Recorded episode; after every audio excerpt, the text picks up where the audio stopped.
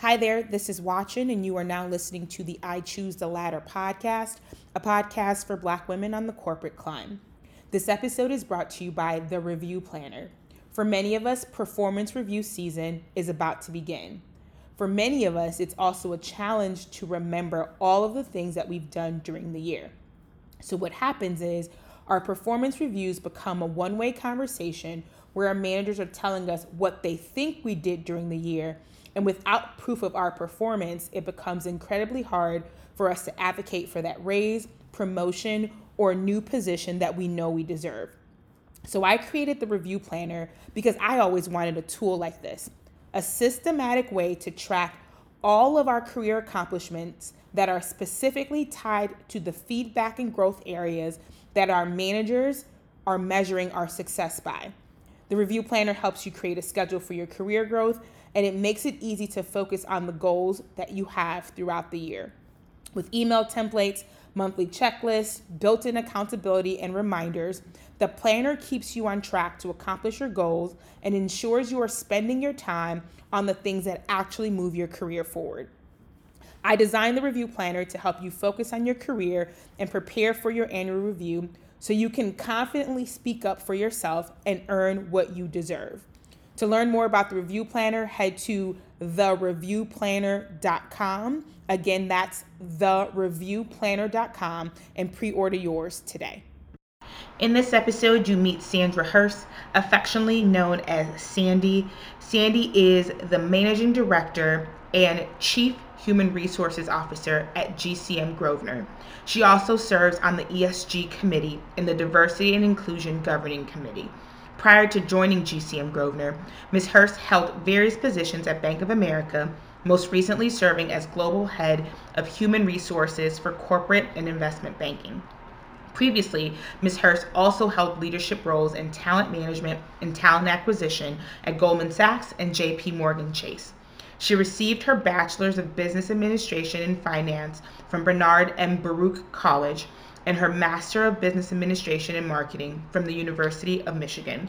Ms. Hurst serves as a corporate board member for the Harlem School of the Arts when you listen to this interview with Sandy, you understand how the wealth of wisdom and knowledge that she has um, has allowed her to sit in the seats and occupy the spaces um, that she currently occupies. And I'm just blown away by how generous she is with sharing the information and giving some tangible um, things that we can all think about and do as we navigate corporate as Black women in this space. So, as always, Grab your Choose the Ladder notebook, your favorite pen, and get ready to get to work. Hi, Sandy. Thank you so, so much for being on the podcast today. Watchin, I am so excited to be here and thank you so much for having me and looking forward to our discussion. Um, so first things first, you were at the Climb Career Summit. Everyone's obsessed with Sandy. People are like, "Can you give me her email address?" I'm like, "No, find her on LinkedIn or something." Um, but the the the current industry that you work in isn't necessarily known for you know having a lot of women who are in leader positions of leadership or having black women so for you how, what was your first job into corporate we'll we'll understand like how you ended up in this industry in this space but like do you remember like growing up did you want to be in corporate america did your family stress having a certain type of job like how does this happen yeah. So, look, my family did not stress a certain type of job. What they stressed was education. My parents were, um, you know, my family is from the Caribbean. My parents left Jamaica, went to England, where I was born, and made a very conscious decision to leave the UK and come to the US because of educational opportunities for their children. So for me in my life growing up, it wasn't about if you were going to college, it was when. It wasn't if you were going to get a master's degree, it was when. So all of that was kind of, you know, just um, you know, built up that way. And being an obedient middle child, I did exactly, you know, what my parents expected and wanting wanted me to do. And I think I was always very interested in numbers and math. In the beginning in my life, I thought I was going to go work at an insurance company and be an actuarial and you know kind of do all of the the the, the, the statistics work mm-hmm. behind um you know life insurance and and that kind of thing and I went off to college, went to Baruch College in New York, which, you know, my family, we didn't know about Ivy Leagues and that kind of thing, and got a fine education and was just very, very much drawn to the markets, right? And drawn to finance and and numbers and so i started out in a role as a you know financial planning and analysis analyst right a business analyst which was great because it rounded me and i supported and learned about all of the analysis that we did behind the businesses um, you know of a credit card company at citigroup so so much of it was less about knowing exactly what i wanted to do but where i wanted to be so then were your parents in corporate at all? No, the exact opposite. It was about education. My dad was a laborer. My mom was a nurse, right? So it, it's not about corporate. I did not grow up with the Wall Street Journal um, at my table. But what I will say was, you know what? My dad gave me responsibility for doing our monthly bills very early on you know when i was nine ten years old i was getting that opportunity to understand how we budgeted mm-hmm. as a family the other part that was important and this is a very sort of caribbean thing. My family did a lot of what we call susu right? And that was the way in which they were able to put you know dollars together. I don't think my parents made more than a hundred thousand dollars between the two of them you know our entire lives. And they grew up you know they were able to basically raise all of their kids, ha- buy a home, buy a second home, uh, build a retirement home, and help us all with our education and our schooling. So, you know, again, I, I attribute that to being very vassal with their with their with their spending and their and their budget. And one of the things for me, and you know, you saying that kind of brings that to light for me. It was it was probably more impactful than I know, right? In terms of being the person in the house helping them um, with their bills and budgeting. And that was deliberate, I think, by my dad because he wanted me to understand how finances work, right? That's the beginning of, you know, debits and credits, you know, is balancing um, a checkbook. Mm-hmm. And so we know now the importance of like mentorship and sponsorship. And for a lot of, not a lot, but for people who have parents who may have a background in corporate, there's a little bit more of a built in network, right? That you can access having come from a different background where I feel like your parents instilled the values in you that are necessary to be successful in corporate. How did you bridge that mentorship gap or find people, if you did, to help you figure out what this world on the other side looks like? So, a little bit of in the beginning, stumbling my way through it, to be honest, right? Stumbling my way through it. And now I kind of define it as luck. And a lot of people know me as where luck is really where preparation and opportunity meet. Mm-hmm. And the one part of that that I always controlled, and I think this is something that was built in me, is whatever I was doing, do it in an excellent way.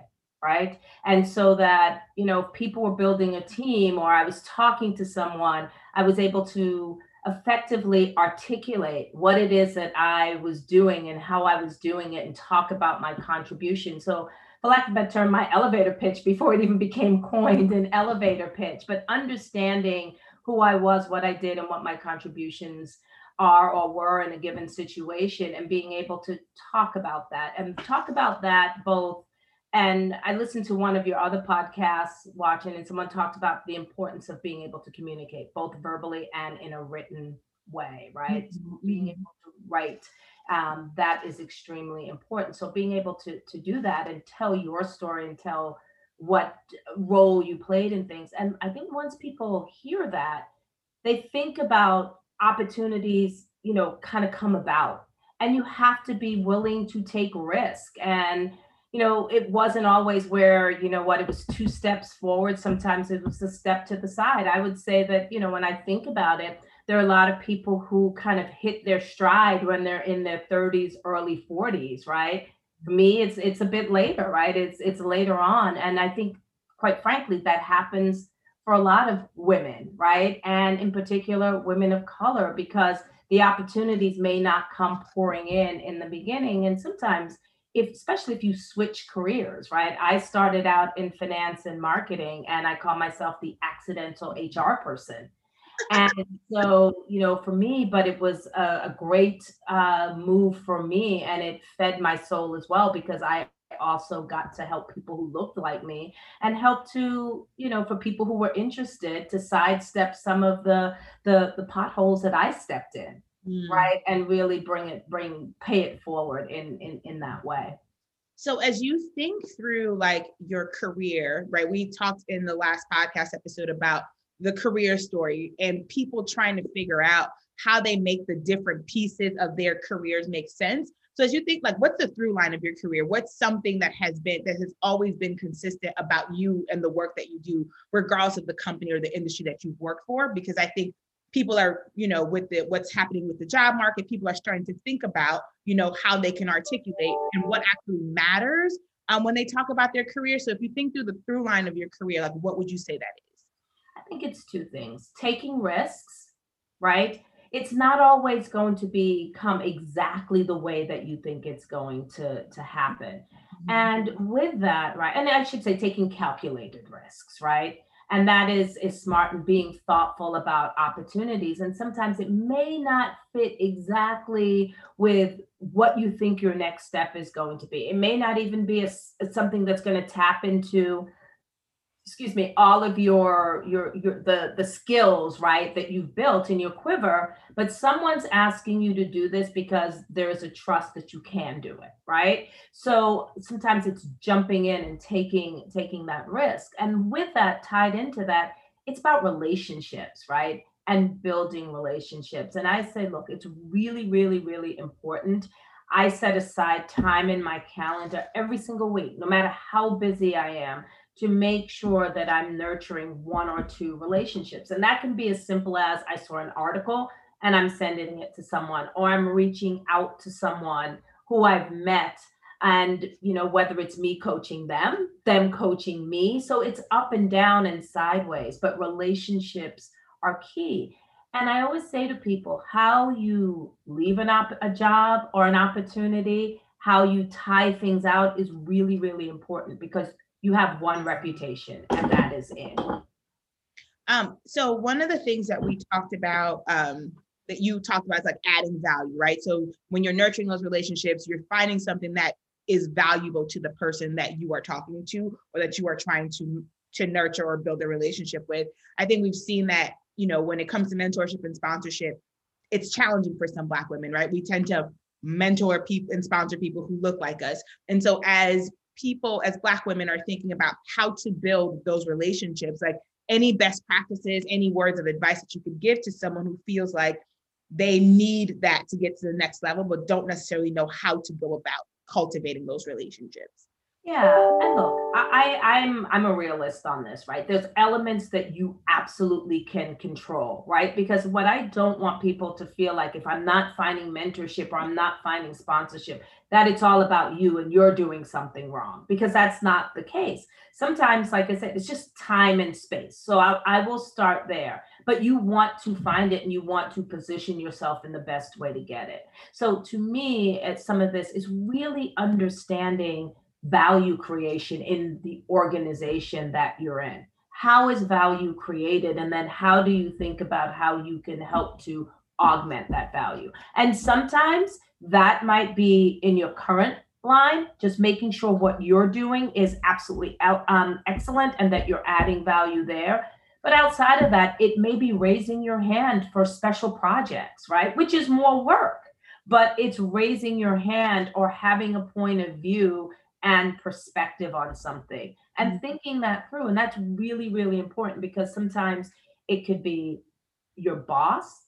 It, usually, a sponsor is your boss's boss or your boss's boss, right? A, a, you know, a couple of levels above you because what you want those people to know you, right? So that they can and know your work and the value that you add so that they can talk about you in those rooms that you're not in. Mm-hmm. And that is not, it's not easy to do. It's not easy to happen when you aren't, you know, when you aren't in the majority the way that we are. And you you you have to think about how you build those relationships. And I would say the way to do that is raising your hand for that extra assignment, right? And sometimes it comes down to this isn't the place right now. You could be doing a great job and you have to think about those moments, right? Of, of, of pivoting and those moments of when you need to say, okay, I need to do this differently. And I'm going to pause and tell a quick star- story here um, where I was in a, a role and at a company that I loved my role, right? And I loved what I was doing. I got a lot of great feedback on the work that I was doing. But I knew in the back of my mind, number one, I wanted to be a head of HR somewhere. And more importantly, I also wanted to be a managing director and I needed, I felt like I paid my dues and I, you know, put enough in and that should be recognized. Well, I found out through my relationships that I wasn't going to be supported that year and wasn't anything about the work that I was doing or that I could have done this differently or that differently. The person who was making that decision made another choice. And I was okay with that. I was sort of like a little devastated. Maybe I wasn't okay, but I got my head wrapped around it and I said, okay, I can sit here and wait for the next cycle. But then I thought to myself, you know what? I would not be happy about it. And I probably would figure out some self sabotage here in some way because I'd just be unhappy or angry about it. Mm-hmm. And what I did was then leverage my network and I found a different path. And the thing for me, or the measurement for me, was that, you know, when it all washed out five or six years later, the person that was supported by the organization moved to a head of HR job within months after I had moved into a head of HR job right? So the point was, I took a different path and it was a difficult one, but sometimes you have to take that risk and mm-hmm. really sometimes know when it's time to move on. So that leads to my next question, right? I think we there's a we did a thing on Instagram a couple of weeks ago saying that like I think one of the challenges is that we don't know when to let go, right? We don't know we get comfortable we get you know people know us the, the thoughts of like the lies that we tell ourselves right? Like i'm too old to start over. I don't want to build i can't learn i can't do all these things. So for you how do you think of how do you know when it's time to move on to your next opportunity? And then how do you get your mind wrapped around doing what it is what is required to actually secure that next opportunity? Yeah.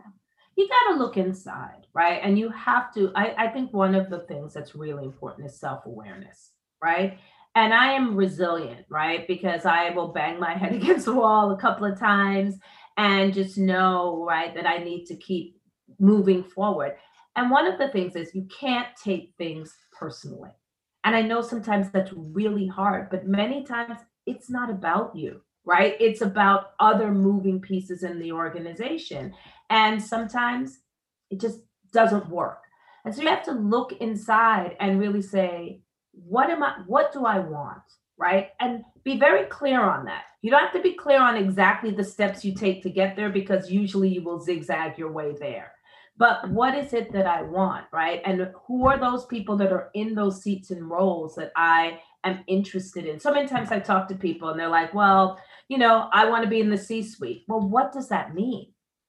Right what does it mean to be a ceo of a you know marketing company a ceo of a media company? What was the path right? And i've prided myself and this may be part of partially why i've ended up in hr is understanding the path right that others have taken before me.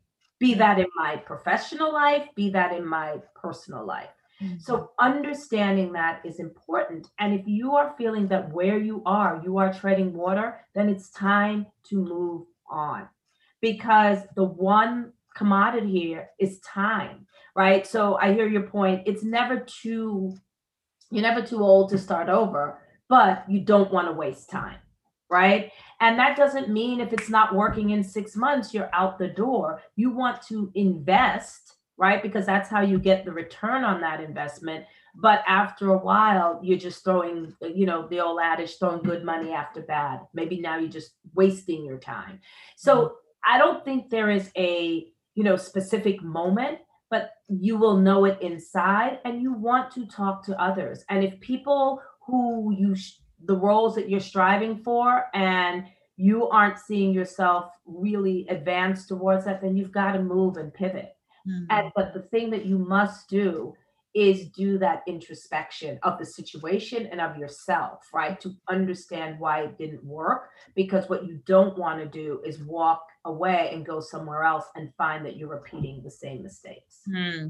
Um, one of the things that comes up a ton that um, we try to solve through is uh, when people feel stuck, right? And feel like they don't have, um, whether it be the tools or the resources or an understanding of what that first step is to getting unstuck. So, can you think back of a time in your career? Maybe it was earlier on, maybe it was recently, where you felt stuck, and like what are some concrete things that you did or concrete questions that you asked yourself that allowed you to at least get a little bit of forward momentum? Yeah, look, the first thing is did I want to get out of bed and go to that opportunity, go to the office every single day, right? What did that look like and feel like? And and and the piece being, and this may be the pivot, right? For me was when I made the move from marketing into HR.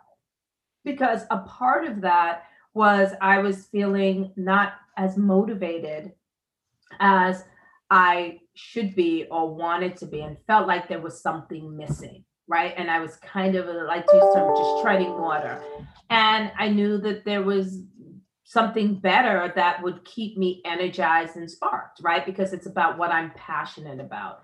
So sometimes people say find your passion. I think it's a bit overused a little bit but you have to have some sort of energy towards what you're doing. And so i would say mm. you know what?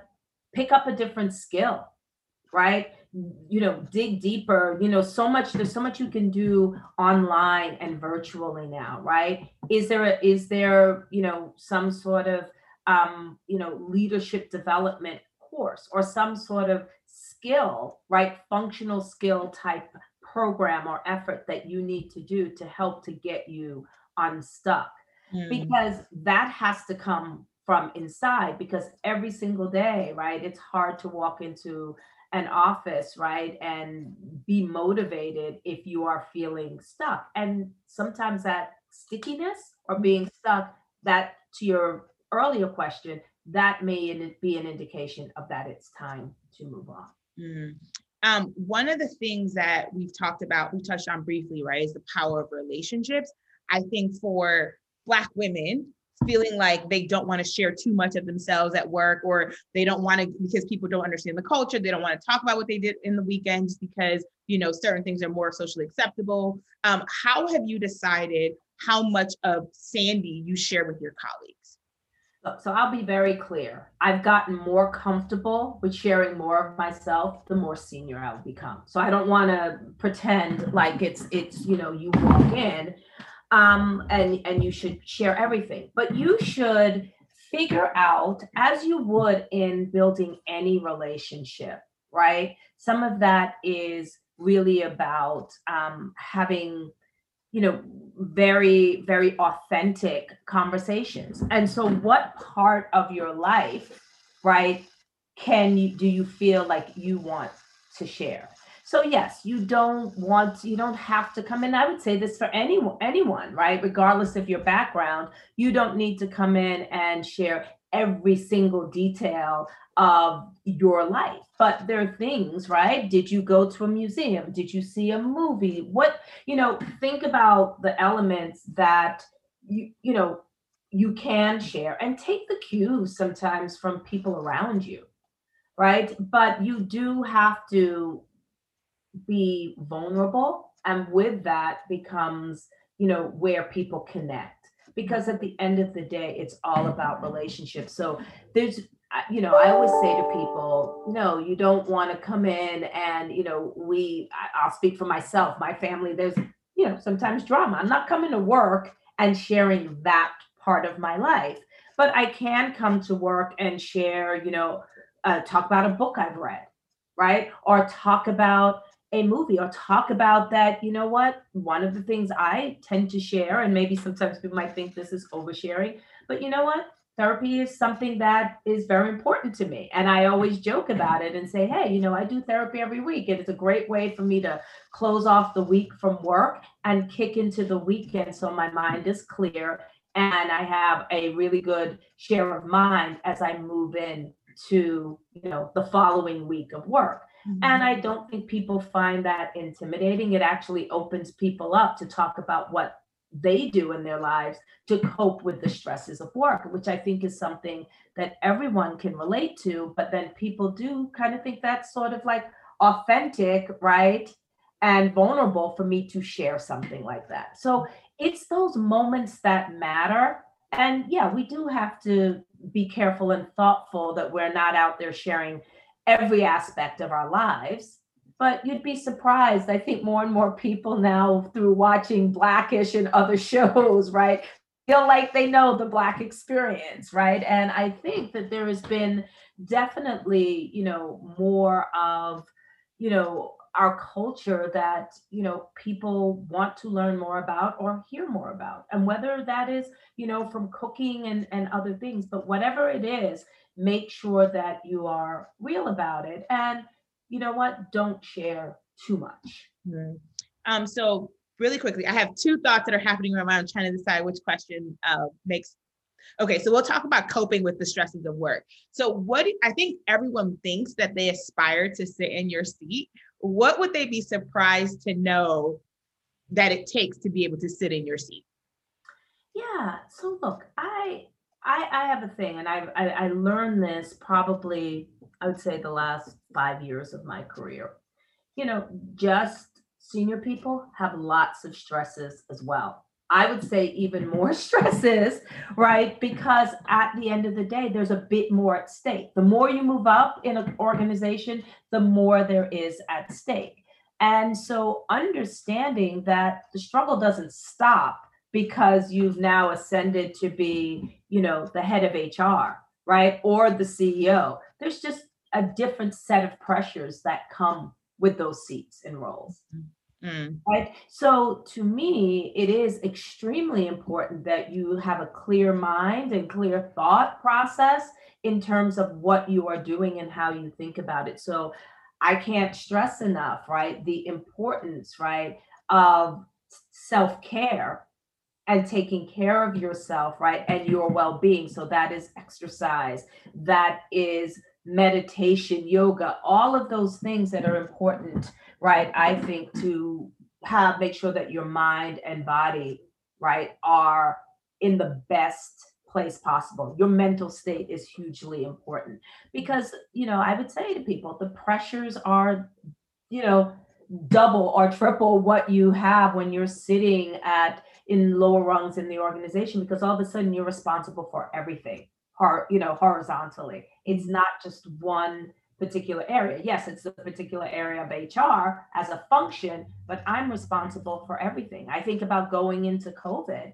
all of a sudden, no matter what, right? The well being of the employees of our organization, everyone at that leadership table looked to me, right? And Sandy, you know, what do you think we should do? How should we do this? Right? And then getting the feedback to ensure what we were doing was working and being well received. So I would say, you know, it, it's great to sit in the seat, but it's also comes with a lot of pressure and a lot of responsibility. Mm. Um, and we've talked about this before, but I don't think that people really understand like what the function of HR is within a company.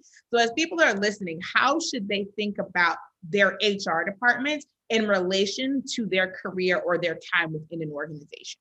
Yeah.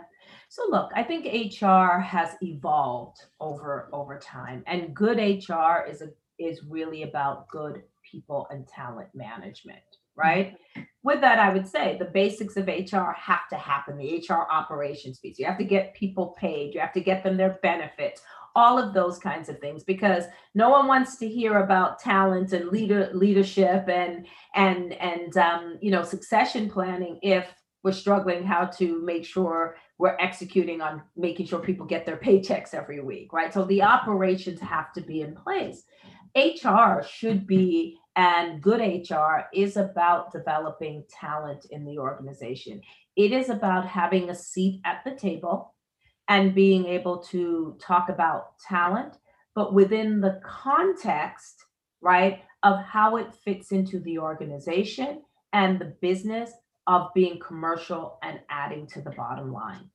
Mm-hmm. And that's the thing, the, the dialogue that I have become very good at having, right? And to me, it's about having the best people in those seats at any given time. And part of that means, right, by virtue of that, and I'm a firm believer, you know, where you see studies by McKinsey and other places, it says, you know, you get better results when you have a diverse group of professionals, right? Better outcome, better profits. So when I sit at that table, that's my goal, right? And that's what I represent in terms of how we should be thinking about talent.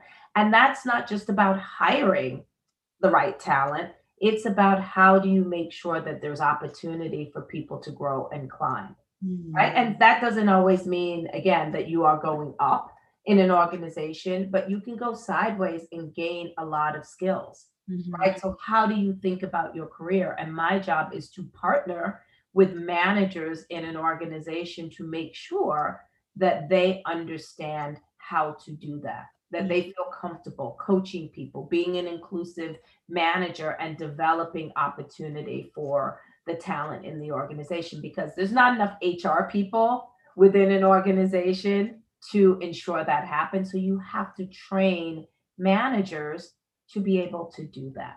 And I really think that's the inflection point in organizations who can find a way to build good managers at scale are going to be the winners. Mm. Sure. So there's been a lot of conversation around, you know, diverse hiring and with everything that's going on in the world and the importance. And we had the data before, but I think right now it's just at the forefront of everyone's mind and there's a fear right that this is just a moment where it's like the right thing to do for organizations to check the box and it's not really going to be a sustained anything right? We'll just go back to what it used to be. And so a lot of people are trying to figure out how to navigate and make the most of however long this window is going to last. And so as young black women people of color people in general are thinking about how they make the most of what is happening right now in terms of like career progression, what would you say should be at the forefront of their minds? Yeah. So look, I I, I think it, it it's a moment and you want to take advantage of the moment. And when the moment passes, right, you still want to take what you have gotten out of this and figure out how to how to continue the dialogue and discussion. I'll admit that's easier said than done. But today you want to, this is an absolute ideal time to say, okay, am I in the right seat for myself? If I'm not, I need to speak up and let people know if that is what I want and need from the organization today that I'm in, or if I'm ready to move on to something else, right? Which could be a great opportunity as well because there is so much demand out there. But make sure that you're not jumping out of what do you call the frying pan into the fire. Mm-hmm. Do your research, do your homework. On this, right? Because we are in demand right now, mm-hmm. right? And and and so take full advantage of that, and that can be whether or not it's having a conversation in your current situation and understanding that you're being remunerated in the right way and you people are clear on what you want your path to be mm-hmm. and if you don't feel like you can get that where you are this is a good opportunity to look somewhere else mm. um, see if there's another opportunity that aligns with what what you what what what you want. But i would say it is that point you made. It is about seizing the moment and the opportunity. You have to define what that is for you. Hmm. um, one of the things that has been that it actually drives me insane that has been popularized i think in the last five years is like you want to show up as your authentic self like show up to work as you um, and one of the the ways that i think it um, it manifested as like black hair, right? Like there's, I see a lot more women, black women, right? We, I think I was on a conference call and everybody had braids, which never would have happened, you know, maybe like five years ago. Do you think that corporate in general, right?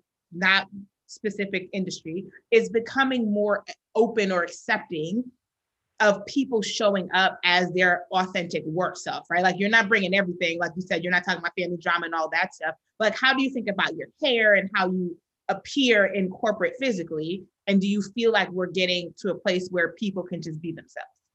Yeah, look, I think corporate's relaxed overall for everyone a bit, right? If you think about now business casual, right? Used to be just casual Fridays. Now, to some extent, and I think we can thank the tech industry for that, right? It's kind of found itself in in in in in other companies and other organizations, right? So look, I think whatever you're doing, you, just need to be put together, right? And make sure that your hair or whatever you're wearing, you're neat, right? And that's that doesn't just apply to us, right? I used to see, you know, young white women walk into the office with their hair that, you know, that wasn't blow dried. It's just wet and it's sitting there. And people kind of like, well, what's going on here? So similarly, you want to make sure that you are, you know, well put together as you as as you walk in and and now i think there is a lot more acceptance of hair that is natural because we found so many things to do with our hair. Braids look amazing and can be put up, or people can wear them down. You know, take the cue, right, from the organization that you're in. Look up. Many times you won't see, you know, a lot of people who look like us ahead of us, but but take the cues, right? Because I've seen where you know, on the trading floor, right? Where used to people would wear bow ties and almost wear like look like you know skirt suits that were men's suits, right? And that was the way to go. Today you see people, you know, wearing heels and just having a different vibe and view. So I think it's come down a bit. But look, I always say, I always practice. I don't want to be sort of too forward leading, but I think today we can fit right in with natural hair. Now, be ready. People are going to ask you questions, right? And you can mm-hmm. choose that to be a moment of where you're like, oh man, why they're ask, asking me about this. But you can also look at view it as the glass half full and have a conversation about it because many times there's no malintent. It's a question that's being asked. And I think sometimes just sharing it and it's another point of connection. Now, if you feel like someone is somehow or another being rude or being disingenuous, but I find that not to be the case many times. People just really want to know. Mm-hmm.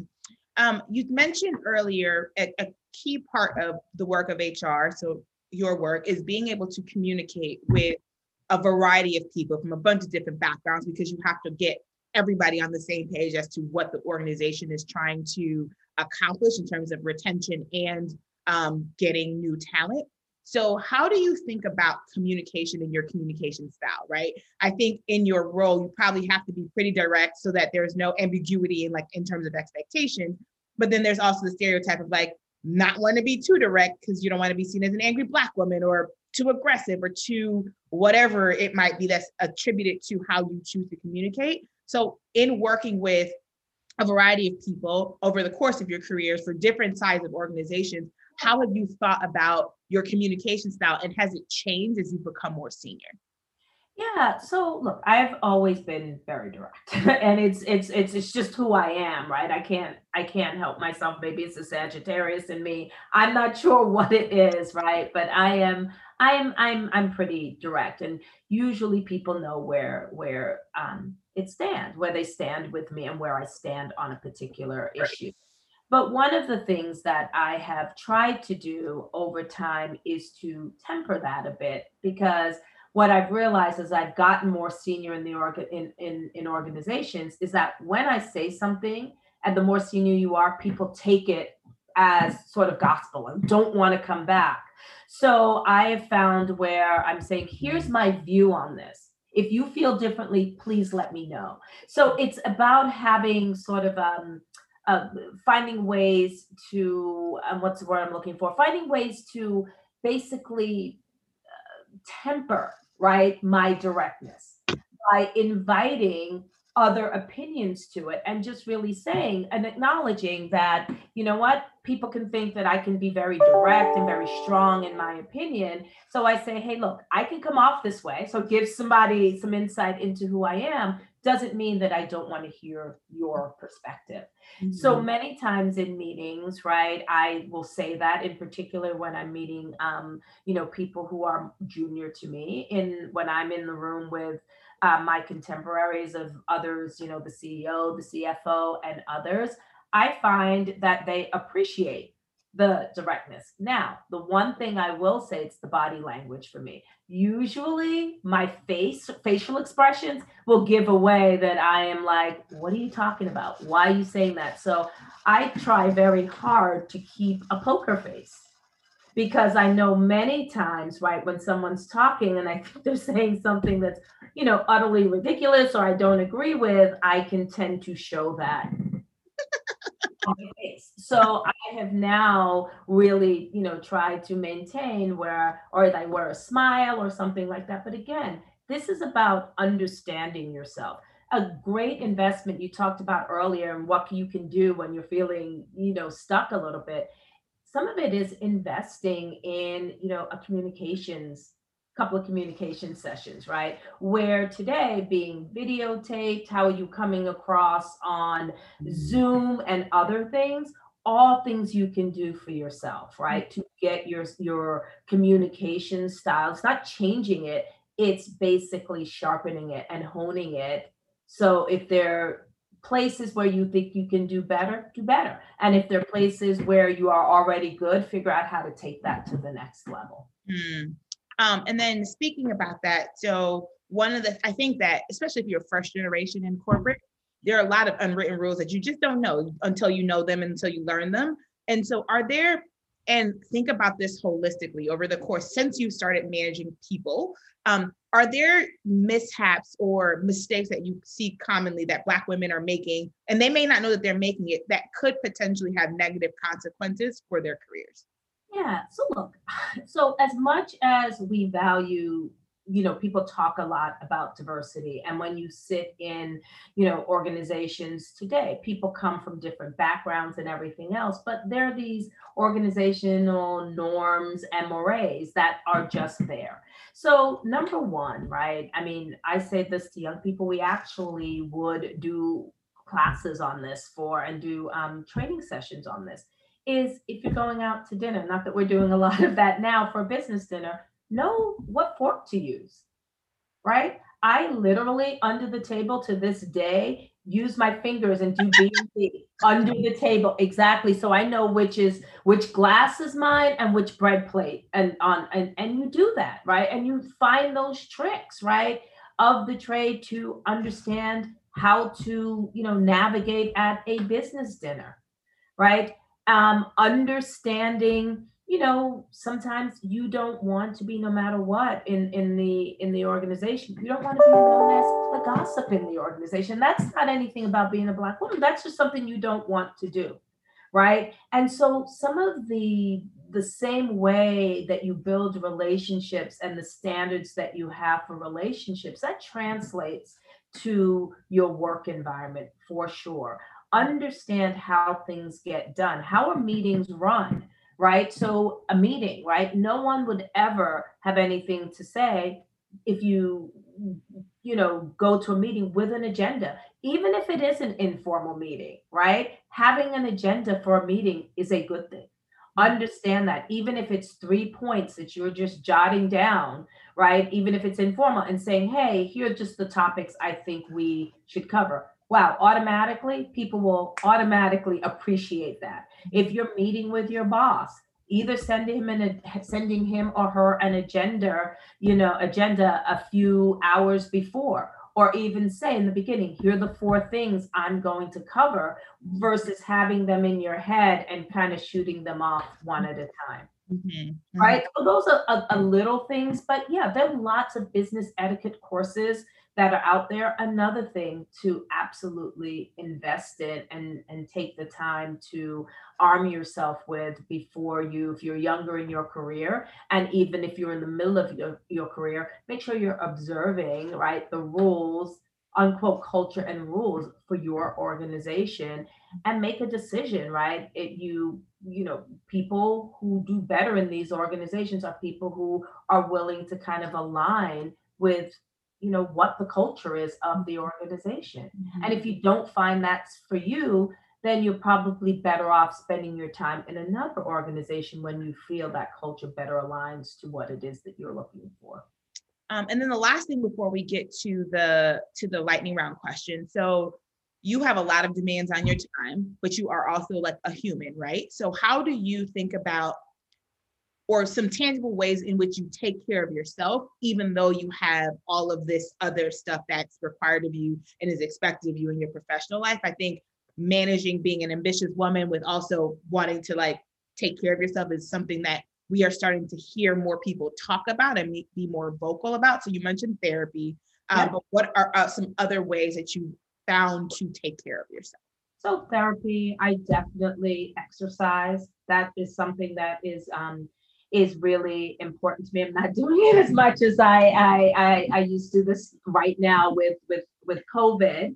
Right, I feel like our lives. Even I'm working remotely, and I feel like my life is work and more work and more work. And that's just because it's right there. There is no separation. Mm-hmm. So, with that, I am finding forcing myself to step out of my home and just take a walk, right? To just kind of gather my thoughts and just settle my mind. And mm-hmm. I've been trying to do a bit of meditation right which is also another good way to settle settle my mind and look i don't have children but i feel for you know moms that are at home who are working from home and also you know trying to be school teacher and parent at this time to to to their children and and caregiver for for their families because you know no matter in it you know studies show no matter how successful a woman is right the caregiving responsibilities majorly fall on our shoulders so mm-hmm. you know my recommendation is to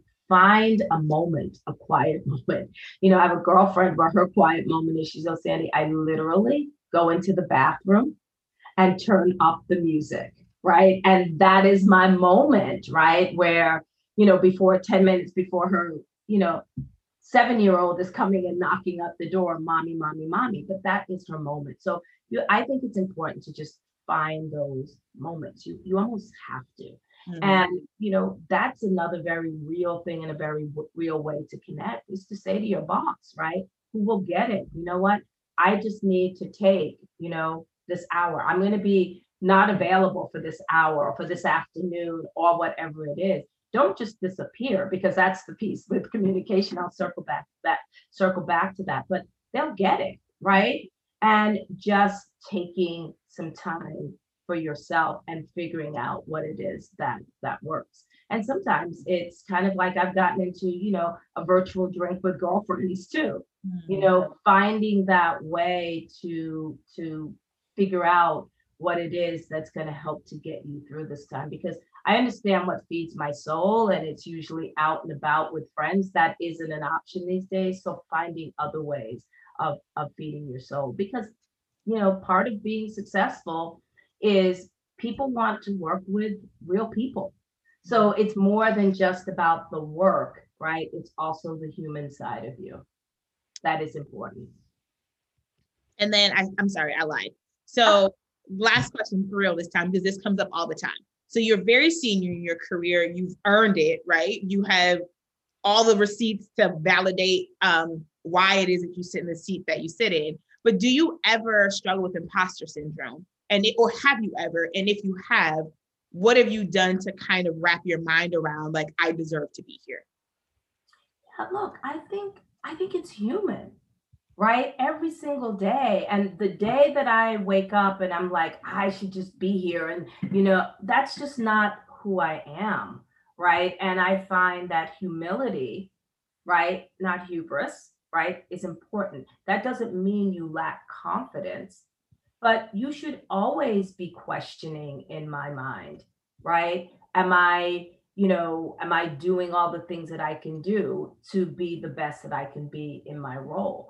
One of the things that I've always practiced and I've led teams of, you know, in, in recruiting of hundreds of people, you know, across the globe when I've worked at larger organizations. And I've always said to my boss, I am always looking to hire the person who should take my job every single time. That is extremely important, right? Because at the end of the day, that's what keeps me getting better at what I do. So I never want to feel like, oh, you know what? I've, I've settled. I've not worked for an organization yet where that is good enough because at the end of the day, I run HR. But you know what? All of a sudden now I'm responsible for all of our excuse me, real estate and office services, right? So that's an expansion of my seat and my role. You know, did I know about leases and, and real estate leases and thinking about that? No, but you learn and you grow and you develop. So to me, I think you're never at a point where you should feel comfortable.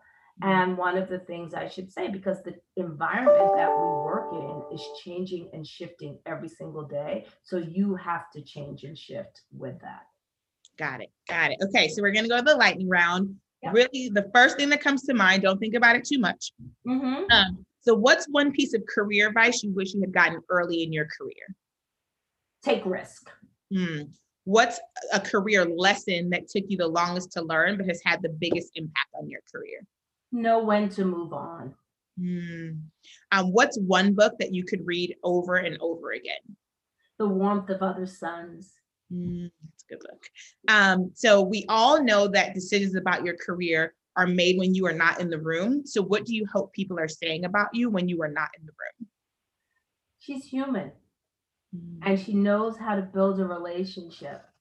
But mm. it's a yeah, and I and I do want to say a little bit more. I know it's quick fire, but to me, it's about I want people to feel that they know me and the fact is is that i have brought value to the organization with the work that i've done but that i'm human right i'm a person and that i i'm i'm real you know i i do try to bring as much of myself to my work as possible because i put so much into it mm-hmm. it's hard not to and i think we all have to find that right balance for ourselves Got it. And on that note, Sandy, thank you so much for doing this. Um, I am blown away always when I speak to you because you have so much wisdom. So thank you, thank you so much for your time. Thank you for having me. And I appreciate all the work that you're doing to help the community of Black women who are out there striving to be their best selves. I told you all that Sandy was amazing, and she definitely did not disappoint in this conversation. And you all know that I like to end every single episode with my top three gems from the conversation. And so, without further ado, here we go. The first thing people want to work with real people, so it's about more than just the work. I think as Black women, sometimes we become nervous or we have anxiety about feeling like we're sharing too much of our lives or our culture with people who may not necessarily understand or who may judge it but the reality of navigating a corporate career is that people want to work with and give opportunities with people who they feel like they know and that they can trust. And so finding ways to let people get to know the human side of you is going to have impacts on your career that you can not plan for right now, right? it, it, it is career changing. The second point was humility, not hubris, is important. So while it is important to not believe your own hype, we've talked about this a bunch of times, I think it is perfectly okay to be proud of the work that you've done to sit in the seats that you have and the growth that you have accomplished over the course of your career. So yes, be humble, but also know that there's a place to brag a little bit about the things that you've done in a way that can um, can help you feel more confident and feel proud of the work that you've done. And I think the last thing, point three, I cracked up a little when she said it's the body language for me and the work that she's done to be able to control her physical reactions to things that she may not agree with. I'm someone who it's always about the body language. Thinking back to one of my first reviews um, from a mentor who I still have a relationship with, he said, um, when you are angry about something or when you are um, uncomfortable about something or when you don't agree with something, we can see it all over your face and the entire company knows about it which is something that you have to work on and so that's a trait that i've been very intentional about making sure that i have a, a, a level of control over and so if you are like me someone who you can tell all over my face what is um, what is happening with me internally um, having uh, that verbalized to see that it's not just me and have some tangible tips on how i can work to control that was was big for me. Um, as always, if you want to keep the conversation going, you can connect with us on Facebook or Instagram at I Choose the Ladder. You can also subscribe to our weekly newsletter by texting CLIMB C L I M B to six six eight six six. Again, that's CLIMB C L I M B to six six eight six six. And until next time, thank you for listening.